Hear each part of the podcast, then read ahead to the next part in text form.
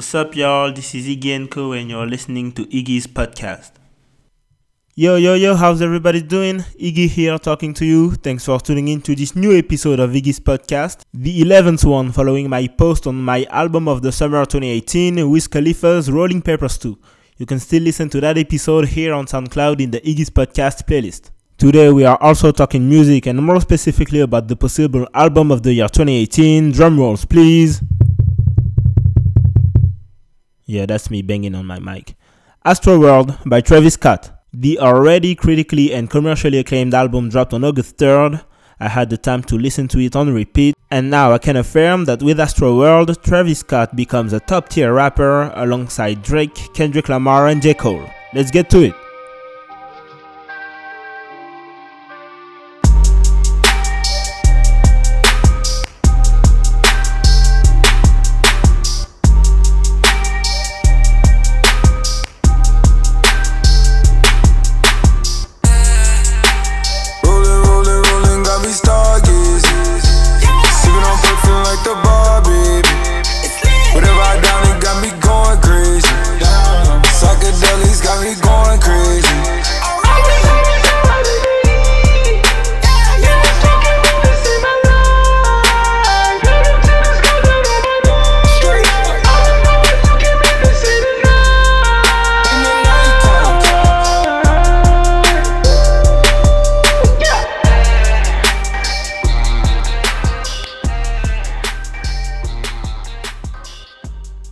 Ladies and gentlemen, you are now listening to Stargazing, the opening track of Astroworld. Now let's get to the album.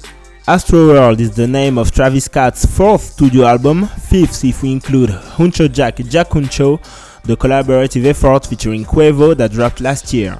The album is named after Six Flags Astroworld, an amusement park in Houston, Texas, the city where Travis Scott is from, that closed in October 2005. Astroworld has 17 tracks, also very different from the 7 track albums we got from Good Music and the 9 track album from Future and Zaytoven, Beast Mode 2 that dropped a few weeks ago.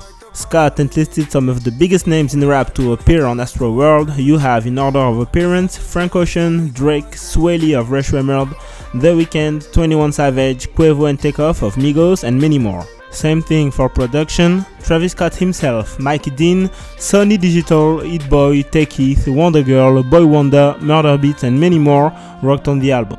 Like I said earlier, Astroworld dropped on August 3rd and was supposed to sell between 4 and 450k units by the end of its first week release.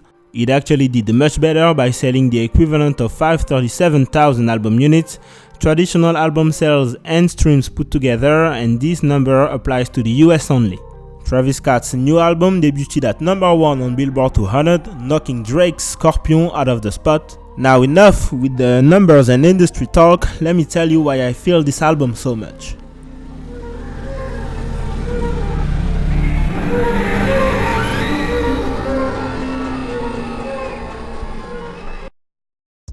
I consider myself a Travis Scott fan, and us, the fans, had very high expectations on Astroworld. Some of us even made it seem like we waited a whole century for a new Travis Scott project. We will get to the impatient fans a bit later in the podcast. Astroworld finally dropped, and after days of listening, I can tell that I love this album for several reasons. The first one, I love the structure of the setlist. What I mean here is that as you play the album, you completely switch moods from one track to the other. I love that the album opens with three bangers, Stargazing, Carousel and Sicko Mode, then forces you to turn all the way off with RIP Screw and Stop Trying to Be God. And then it's turn up time again as Stop Trying to Be God is followed by No Bystander. We got other examples in the same album. Yosemite is followed by Can't Stay, Butterfly Effect is followed by Houston Fornication, which is my favorite track of the album at the moment. To me, Astroworld has the perfect balance between lit and moody reflective songs, which brings me back to previous Travis Scott's project. For example, on Huncho Jack Jack Huncho, you have Go and Dubai Shit, followed closely by Where Are You From and Best Man. Birds in the Trap start with The Ends, Way Back and Coordinate, then Through the Late Night comes on. Also on Birds in the Trap, Sweet Sweet and Goosebumps are followed by First Take. Then Pick Up the Phone comes on. Travis Scott's album are real emotional roller coasters and he stuck to his formula with this new album Astro Astroworld. So that was the first reason why I love this album so much. The second one, I love the length of the album. Astroworld got 17 tracks but still lasts less than an hour, mainly because the album got several tracks that are below the 3 minute mark. Songs like NC17, track 10, Astro Thunder, Yosemite, Who What, and, uh, and uh, yeah, I forgot Skeletons. What's cool about that is that by the time you get to Coffee Bean, which is the last track and my least favorite track on the album, you tend to be surprised and play the whole album again front to back. That's what I did a few times. From my experience, when an album is too long, it's because there's too many songs to skip. On Astroworld, I only got two Wake Up featuring The Weeknd and Coffee Bean. Two skips out of 17 tracks is cool with me, and um, yeah, an album that lasts up to an hour is also perfect in my opinion. So there's that. And the last thing I love about Astroworld is that I feel like the album is gonna age really well I say that because I'm discovering a new favorite song every time I listen to it. Prior to Astroworld dropping, I was really waiting for one song, Stargazing. Travis opened his latest festival performances with Stargazing, and the album trailer only did the song justice. And at the moment, my favorite songs of Astroworld are Houston Fornication and Can't Say. I can easily put Houston Fornication in my top songs from Travis Scott, alongside 90210, Never Catch Me, Sweet Sweet, and Where Are You From. It's okay, just like the in the basement. I got a gate with my face in it. Brand new, brand new, this new place I got to. Now, I want to address the Travis Scott stands, the ungrateful ones that complain about how long they had to wait for a new Travis Scott project. I'm not an all the way music industry insider, but from what I know, making and releasing an album takes some time, okay?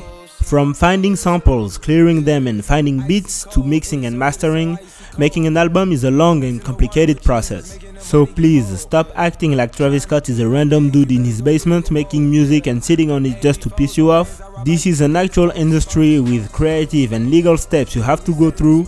So yeah, there's that. And lastly, please stop acting like we didn't get a new Travis Scott project every year for the last 5 years. If you doubt me, look it up yourself, Google it, and you'll find that we got a new Travis Scott project every year since Owl Pharaoh in 2013. And I feel that this endless desire for new music makes us forget about great moments we had in the past. For instance, after the release of Astroworld, I went back to days before Rodeo, Rodeo, Birds in the Trap, and Huncho Jack Jack Huncho, and in my opinion, I hope I won't get roasted for it, Astroworld isn't Travis Scott's best work. I personally put it in second place in Travis Scott's discography, right between the classic to be Rodeo and Birds in the Trap. Brand new, brand new, this new place I got to. New world, new sky, that's so blue, it's black too. Now that Astroworld is out and having a crazy momentum, here's a question every hip hop head asks himself and herself Is Travis Scott a top tier rapper? And by top tier rapper, I mean easy rubbing shoulders with the likes of Drake, Kendrick Lamar, and J. Cole. Those three artists are the ones everybody, or at least the majority of hip hop heads, agree on being the new rap kings. And so far this year, only one album had a better first week release than Astroworld, Scorpion by Drake. Travis Scott's new album even did better than KOD by J. Cole. Kendrick Lamar didn't drop an album of his own, he curated the soundtrack for Black Panther. I've read two new stories about Astroworld and you'll find the links in the description of this episode of Iggy's podcast. The first story by Rolling Stone was published right prior to the release of Astroworld, and the second one by The Independent is a review of the said album.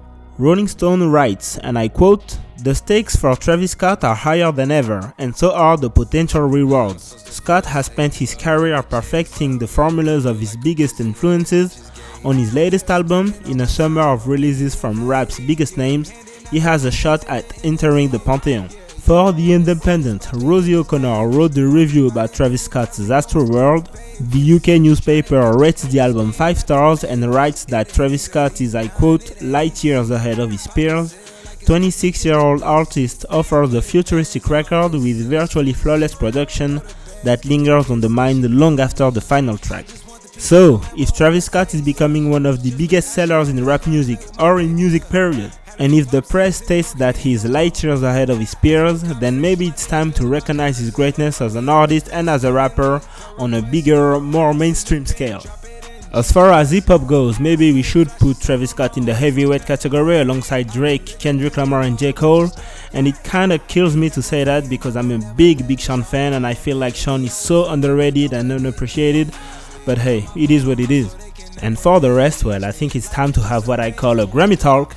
Up to now, Travis Scott only has one nomination as a featured artist in the Best Rap Song Collab category for the song Love Galore featuring SZA. With Astroworld, La Flame is clearly going for the Best Rap Album and Best Album categories.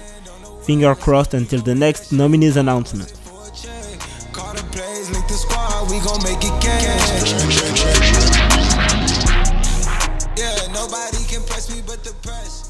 Now I wanna hear your opinion.